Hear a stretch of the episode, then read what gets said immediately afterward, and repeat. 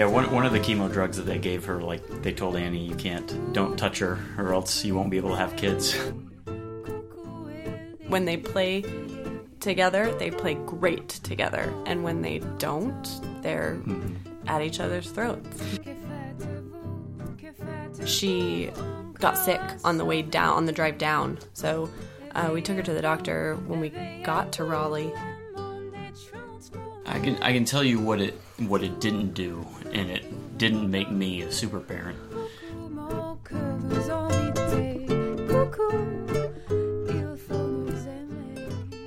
I'm Valerie Best. I'm Lizzie Heiselt, and this is Cocoon, Stories of Gestation.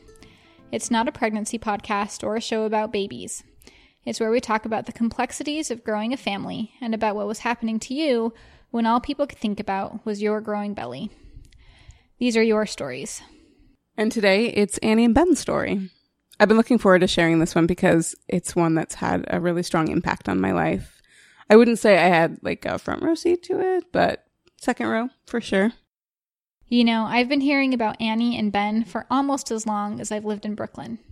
I think they left about the same time that I was just becoming acquainted with your circle of friends, and they've always held a somewhat mythic status in my mind, just based on what I've heard of their story.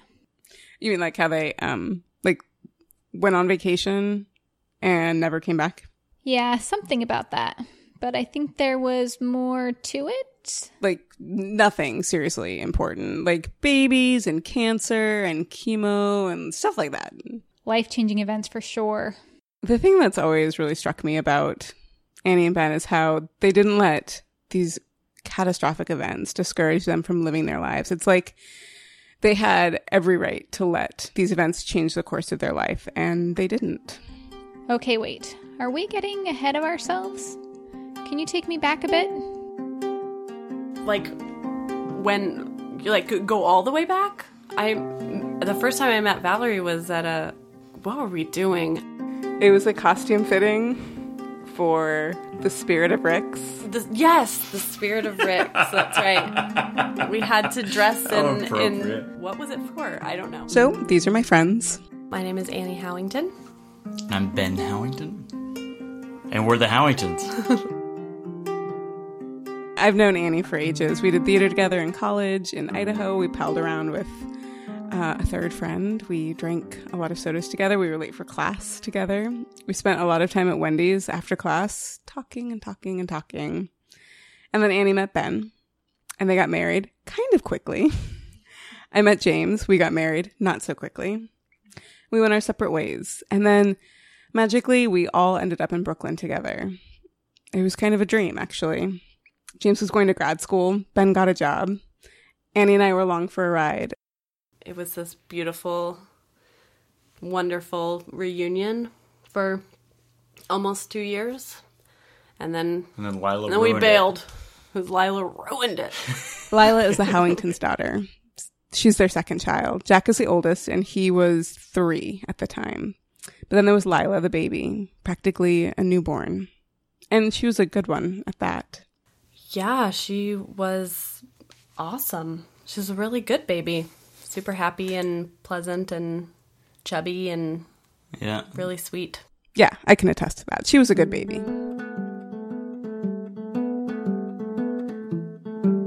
I was there when Jack turned three, when Lila was... Remember she was doing that thing where she was bugging out her eyes? Mm-hmm. We thought it was hilarious. Yeah. Like she was just really surprised at everyone. You know, and I remember standing in your house, Annie, when she stopped holding her head up, and you were like, yo, she's just being, you know, I don't know, she's just being tired, she's being lazy, she's, you know, she stopped, she stopped doing this like a couple of days ago, I think that's what you said. So we didn't know it at the time, but the eye bugging and the lazy head were not as funny as it seemed in the moment. I'll let Annie take it from here. Yeah, we were, um, at the time we were living in Brooklyn, we came to Raleigh just long weekend for Memorial Day weekend, and she got sick on the way down, on the drive down. So uh, we took her to the doctor when we got to Raleigh, and we thought it was a virus. She was just vomiting, like baby stuff. Um, and the doctor so- thought the same thing. and told us to just give her fluids and kind of wait it out. But a couple days later, she was still very lethargic and just not acting like herself. And she actually, we thought that there was something wrong with her sight. Like, I thought she had gone blind. She stopped focusing and stopped looking at me and wouldn't follow anything that you put in front of her face. So that's when we knew something was not right. And we took her to the emergency room at that point. She presented with, with sight problems, so they did a C T scan. That's when they found the tumor in her head.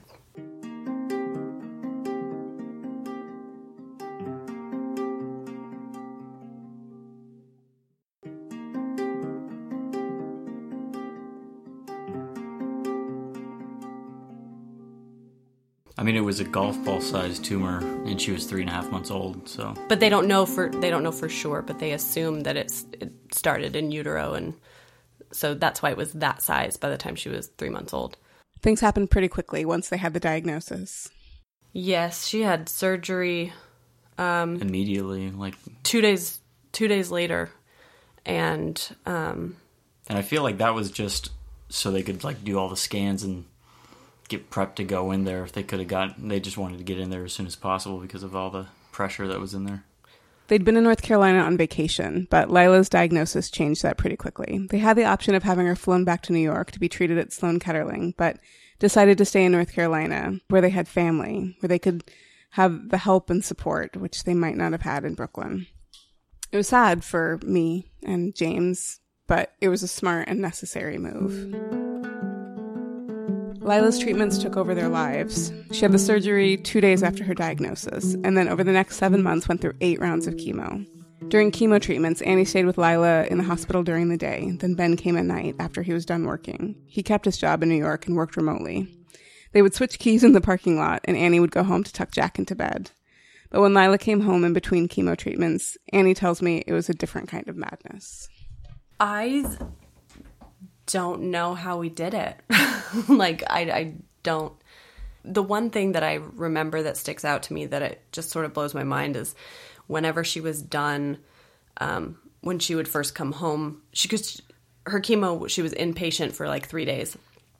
And then she would come home. So she, she came home at her sickest and would only be able to take like one to two ounces of formula at a time, be able to keep it down.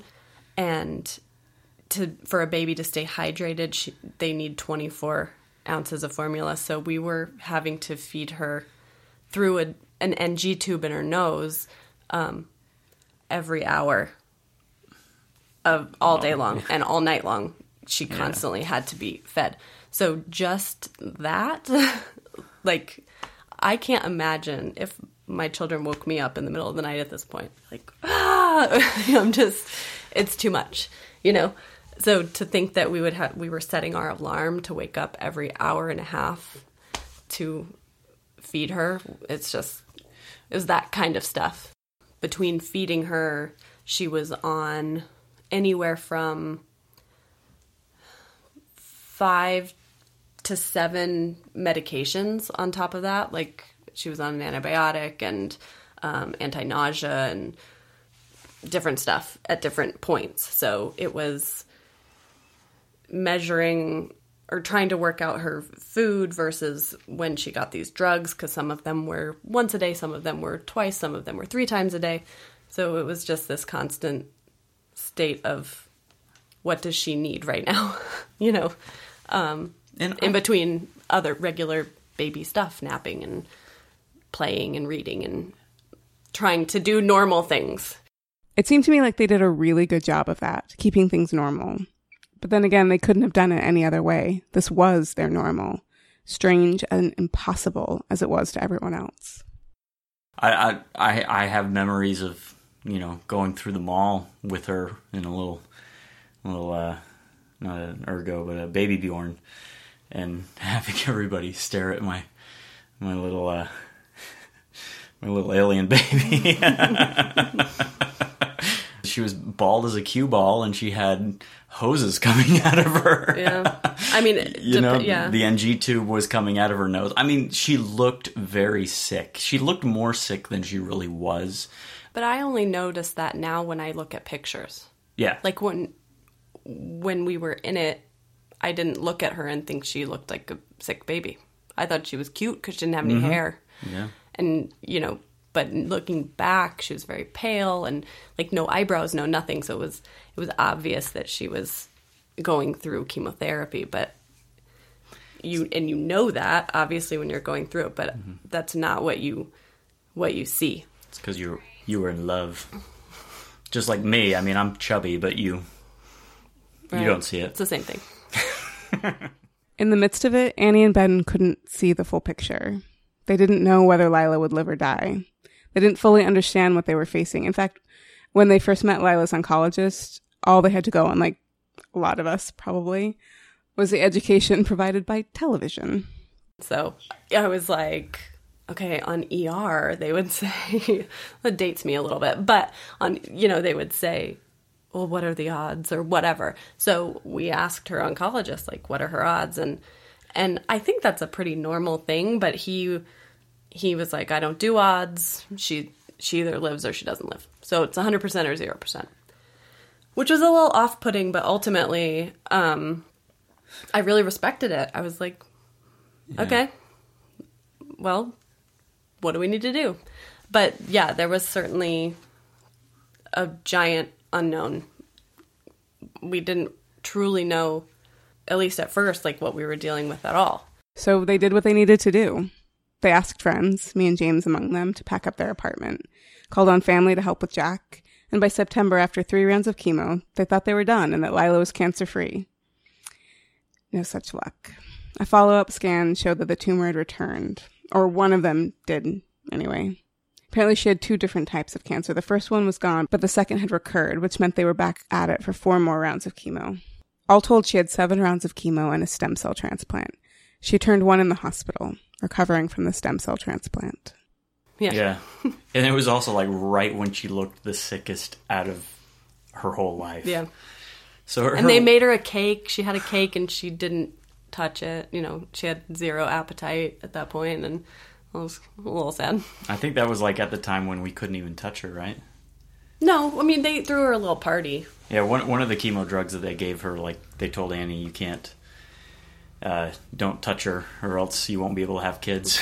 like, it, like it, it came, it seeped through the skin, and they had to bathe her every two hours or four hours? Every four every hours. Every four hours she needed a sponge bath, or else it would burn her skin. Like, that's that's how potent it was. Of course, we didn't know it at the time, but even at this point, when Lila was her sickest, having another kid was on their minds. And surprising as it may seem, it wasn't a hard decision for them. Well, no, I, I don't remember it being a long conversation. It wasn't a long conversation. It was, you, you it said was, you wanted it, it and I a, said, okay. It was a conversation. We had a conversation about it. I thought, I thought, I thought you were a little crazy wanting another child so soon, but, you know. But I didn't know how soon it was going to be. Yeah. You know what I mean? Like, I just didn't want to, I just didn't want to put it off. Technically, Lila was in remission when they started trying to have another baby, but she still had the most difficult treatment ahead of her, a high dose of chemotherapy with stem cell rescue.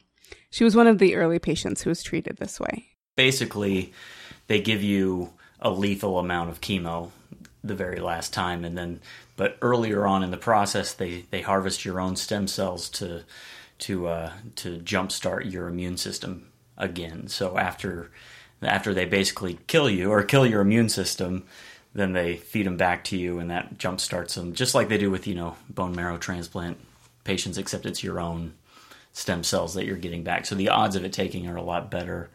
Um, but but apparently that's more common now. Like that, it's it's more commonplace with a lot of people. I've I've at least heard of it more. Um, I know that our insurance company initially rejected it, um, rejected it because they thought it was experimental. Um, And our oncologist had yeah, to call they, them up directly. That last nearly lethal dose of chemo with the stem cell rescue seemed to work. And on December fourth, Lila was declared cancer-free. It'd be nice to have a story about what it was like for me to hear that news, but I honestly don't remember. I do know that on some level, I wasn't surprised. Like, I couldn't imagine the outcome being any different. Like, of course she got better. What else could possibly happen? Which is more a reflection on my immaturity and naivete than any kind of premonition. I once asked Annie if she felt like that too, like it was inevitable that Lila recovered. She said, no, not at all. We'll find out more about what happened with Lila, Annie, and Ben, and what happened with their plans in a minute. But before we get there, let's take a quick break.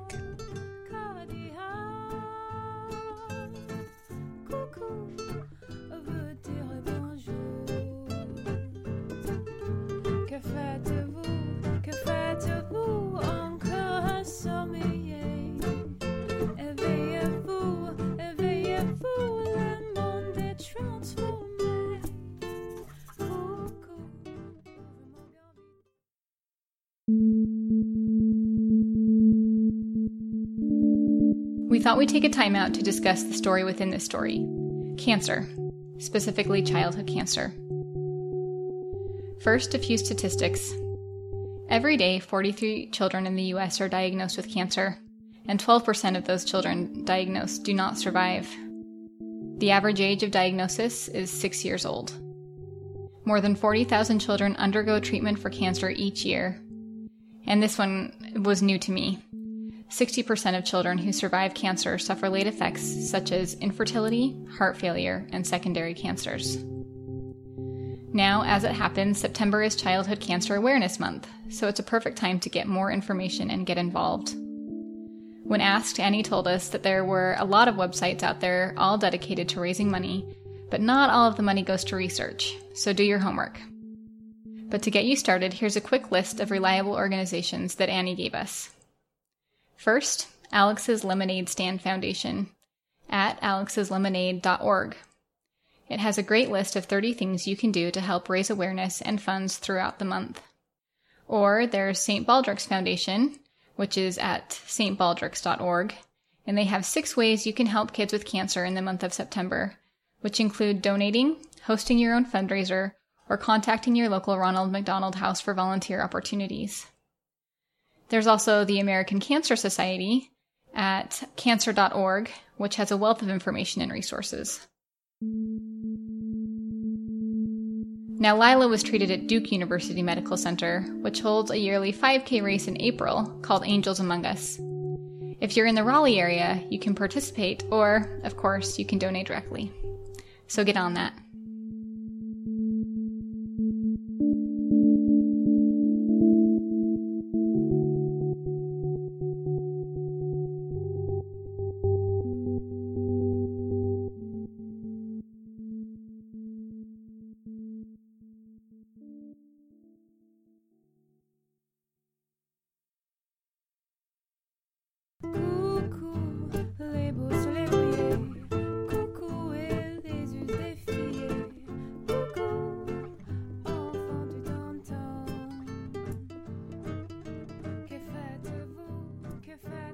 All right, welcome back.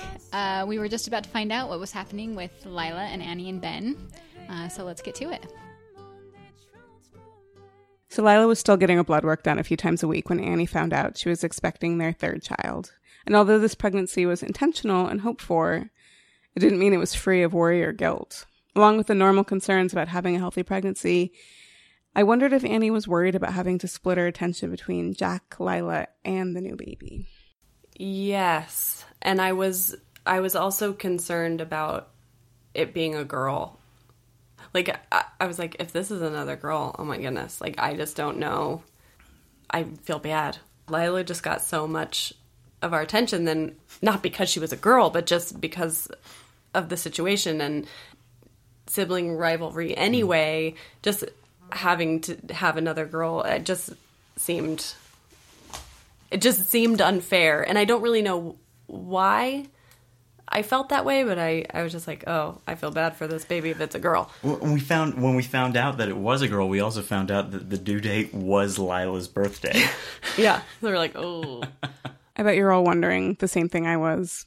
Why do it then? With all the trauma that they had already been through, the worry about Lila's cancer occurring and the possible sibling rivalry, why not just call it quits? Annie and Ben said that having another kid was always part of the plan. Stopping because of Lila's cancer just didn't feel right.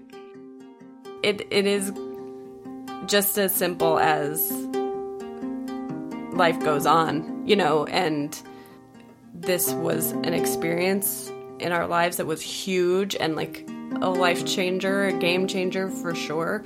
But we go to the doctor once a year now for her to get an M R I. And she's doesn't take any medications. She's not in any sort of therapy for like physical therapy, occupational therapy. She's not doing any of that stuff. Our life is pretty sweet. So I just think that it's an experience, but it is not an experience that needs to define the rest of your life. It's it can define how you have changed as a person, but it can't define how everyone and all of you like lives for the rest of your life. Having another child, that, that defines the rest of your life, you know. Um, you know, if we didn't have any more kids after Lila, then I feel like the rest of our lives we would just we'd have two kids, um, knowing that we had originally planned to have at least one more, but we stopped because Lila had cancer. Um, and that would just always be there. I had to wonder, though, what it was like to be Annie, walking around with a newly cancer-free baby and a growing belly. I mean, people can be mm, meddlesome. I had a lot of conversations with people. Like, they either said I was crazy or they were like really impressed. You know, it, it was either a super admirable thing or I was nuts. Um, and I was aware of what I looked like going to doctor's appointments with this child that is still, you know, recovering and, and getting over a pretty um, difficult experience and huge with another baby. Like, it probably, I know I got looks, and it probably started conversations that I wasn't a part of. But the people that that I cared about their opinion were very positive about it. And now, I, honestly, I some I I tend to forget a lot of times that we even went through it. Well, yeah, I mean, It's a I, it's a good place when it's not something you think about every day, you know, or even every week. I think you're in a, I think that's a good thing. So, and obviously life did go on. Alice was born the day before Lila turned two, and the two girls were normal sisters. Lila's status as a cancer survivor doesn't seem to play much into their relationship. They they can play just like any. I mean, it's the same. I have yeah. a sister, and so. It's It's the same sort of thing. When they play together, they play great together. And when they don't, they're mm-hmm. at each other's throats. And they've so. allowed us to do joint birthday parties so far. But this year it was half the room was decorated as Frozen and the other half was decorated as soccer. And so I, I think those days are limited. It was one party cut in, in half. Two parties. yeah. yeah, cut in half. That's right. Each of the kids seemed to have made peace with the fact that Lila went through something difficult without feeling jealous. And the only special treatment Lila gets, aside from an annual brain scan, is that she gets to pick where they eat on December fourth, her remission anniversary. Ben says Jack especially deserves some credit for being kind of a rock star of a preschooler. I feel like maybe I didn't give Jack as much credit as he really deserved back then, just because not only was he, you know, he's the oldest, Um, and he was three when, or about three when, when Lila was born. So not only is it the whole issue that the oldest has when a new baby comes in and takes all of mom's and dad's attention, but not, but this baby also had cancer right off the bat. And so it took one hundred percent of mom and dad's attention. So he basically went from being the only child to not even having parents. And and and he and he turned out great, you know? There are no I don't know how that happened. Noticeable scars so far. Jack may have come through the experience virtually unscathed, but as you might expect, helping their baby girl beat cancer left a mark on Annie and Ben. It may not be obvious to everyone, but they can certainly feel and see it. With Jack, when he was a baby, I was I was impatient as a mom. Like, I was like, okay, when is he gonna like make noise, and when's he gonna roll over and sit up and crawl? Like, I was just waiting for the next thing to happen, and I was wanting it to happen. Um, and that those things obviously didn't happen with Lila. Like, she was in the hospital for the first year, so she didn't roll over um, until she was twelve months old. And so all those little milestones were delayed. I think it it helped me just enjoy and to not stress and push and compare and all the things that that moms do, whether they compare with their other kids or compare to their friends' kids who are roughly the same age. I just was really able to chill out about stuff like that and just enjoy. Like, Georgia is at my favorite age right now. Like, toddling mm-hmm. around and talking so much, and ninety-five percent of it doesn't make sense. Like, I just, I just love it. So I just am really trying to, like, savor the moments um, and not worry, and, like, when's the next thing? When's she going to string two words together and blah, blah, blah. I just try not to, to worry about it. Try not to stress about it. And maybe there's this expectation of what this kind of experience can do to you, how it can change you and better you. But Ben sets the record straight. I can I can tell you what it what it didn't do, and it didn't make me a super parent. Um, I think before I would have thought that anybody who'd gone through this, they would just they'd have it all together, and they would, you know, really know how to parent the best, better than anyone else. And I still feel completely inadequate as a father. You know, yeah, we went through it all, and I look back on it, and I, I, I feel like it was a different person. Not in not in a bad way, like I've regressed since then, but just um, I, I still feel like I'm just trying to figure it out and keep it all together. we're yeah, we're just as I mean, crappy as yeah. anyone, any other set of parents. Yeah, that's what they say. It's not true. But their story doesn't end with them. There's Annie's brother-in-law, who was surprised that they treated Lila just like any other kid when he saw Annie discipline Lila for being naughty. He thought they should give her a pass after all she'd been through. But he changed his tune after he became a pediatrician and saw in his own practice what happens to coddled, chronically ill children.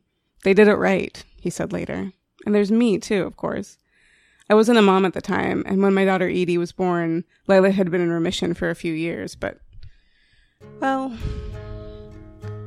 all through Edie's babyhood, I would think about Lila. I would think about how little Lila was when she got sick, you know, and then, like, after I had Posey, I would think about Jack and, like, you know, kind of what you guys did with him, or, you know, and how you must have felt about having to kind of, you know, just see him so infrequently.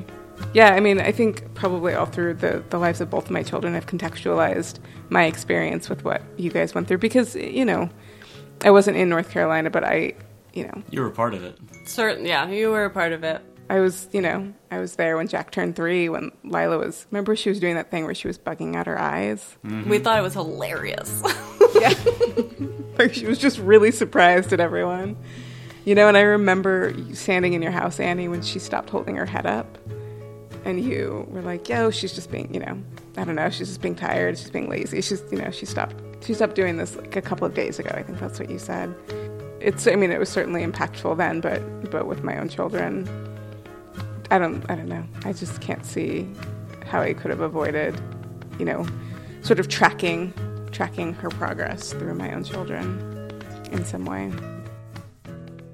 So yeah, like I said, the bugged out eyes turned out not to be as funny as they seemed at the time. And while it's true that I was in Brooklyn when Annie and Ben were finding out that Lila had cancer, I was there as much as I could be.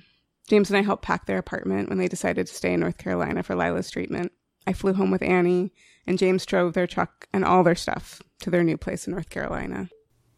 And I would go back to New York while Lila was going through treatments, and I was going up to Brooklyn to see Valerie like almost every six months.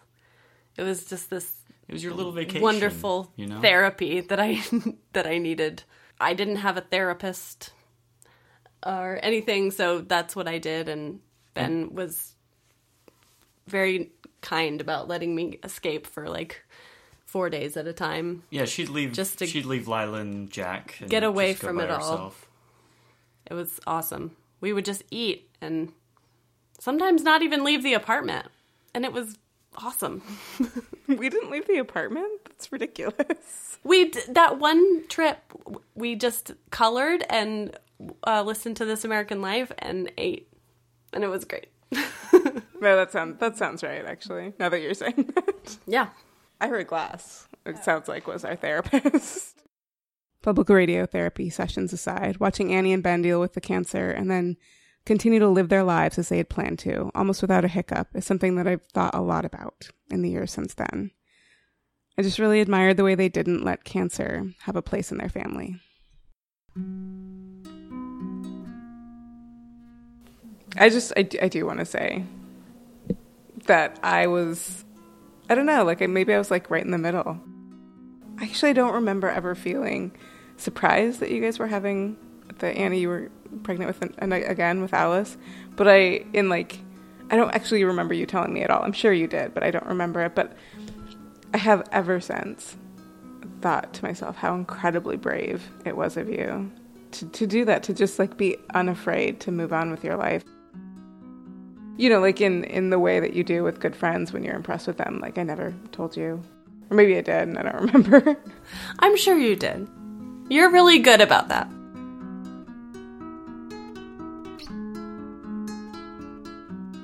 I don't know, it's just always been such an example to me of someone who is just courageous about about her own life and not letting circumstance dictate to her, but rather the other way around. Thank you, lady. I appreciate that.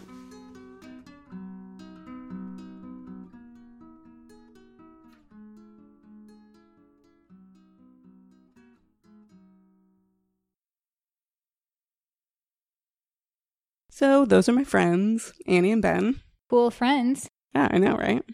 I know we hear a lot that you can't always choose the situation you're in, but you can choose the way you respond to it. I don't always feel like it's easy to see what that actually means, but this is it. They basically said, yeah, the cancer came, but we're not giving it a place at our table. We have other people we want to sit there.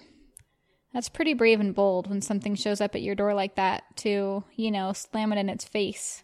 More or less. Yeah, like, kapow, take that, cancer. It's been really inspiring for me to watch them and be close to them. I mean, they're my friends, they're normal people, but they handled the situation so gracefully.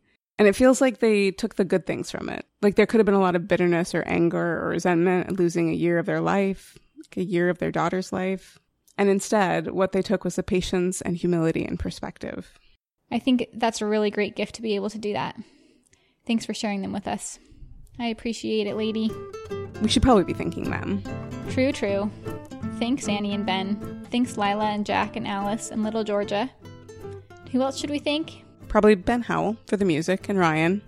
Rockstar Ryan Barnhart for editing this thing. And Micah for doing the website and everything else. Everything else.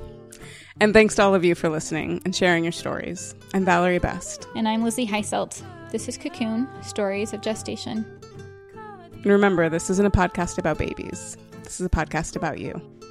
So if you have a story to share, go to our website, cocoon stories dot com, and click the Share Your Story button. Or join us on Facebook, facebook.com slash cocoonstories, Twitter, at cocoon underscore stories, or Instagram, just at cocoonstories, one word. We're here for you, and we hope you'll be here for us in two weeks when we share Lizzie's story. Me? This Lizzie? Yes. I think we're going to learn a little bit more about how Cocoon came to be.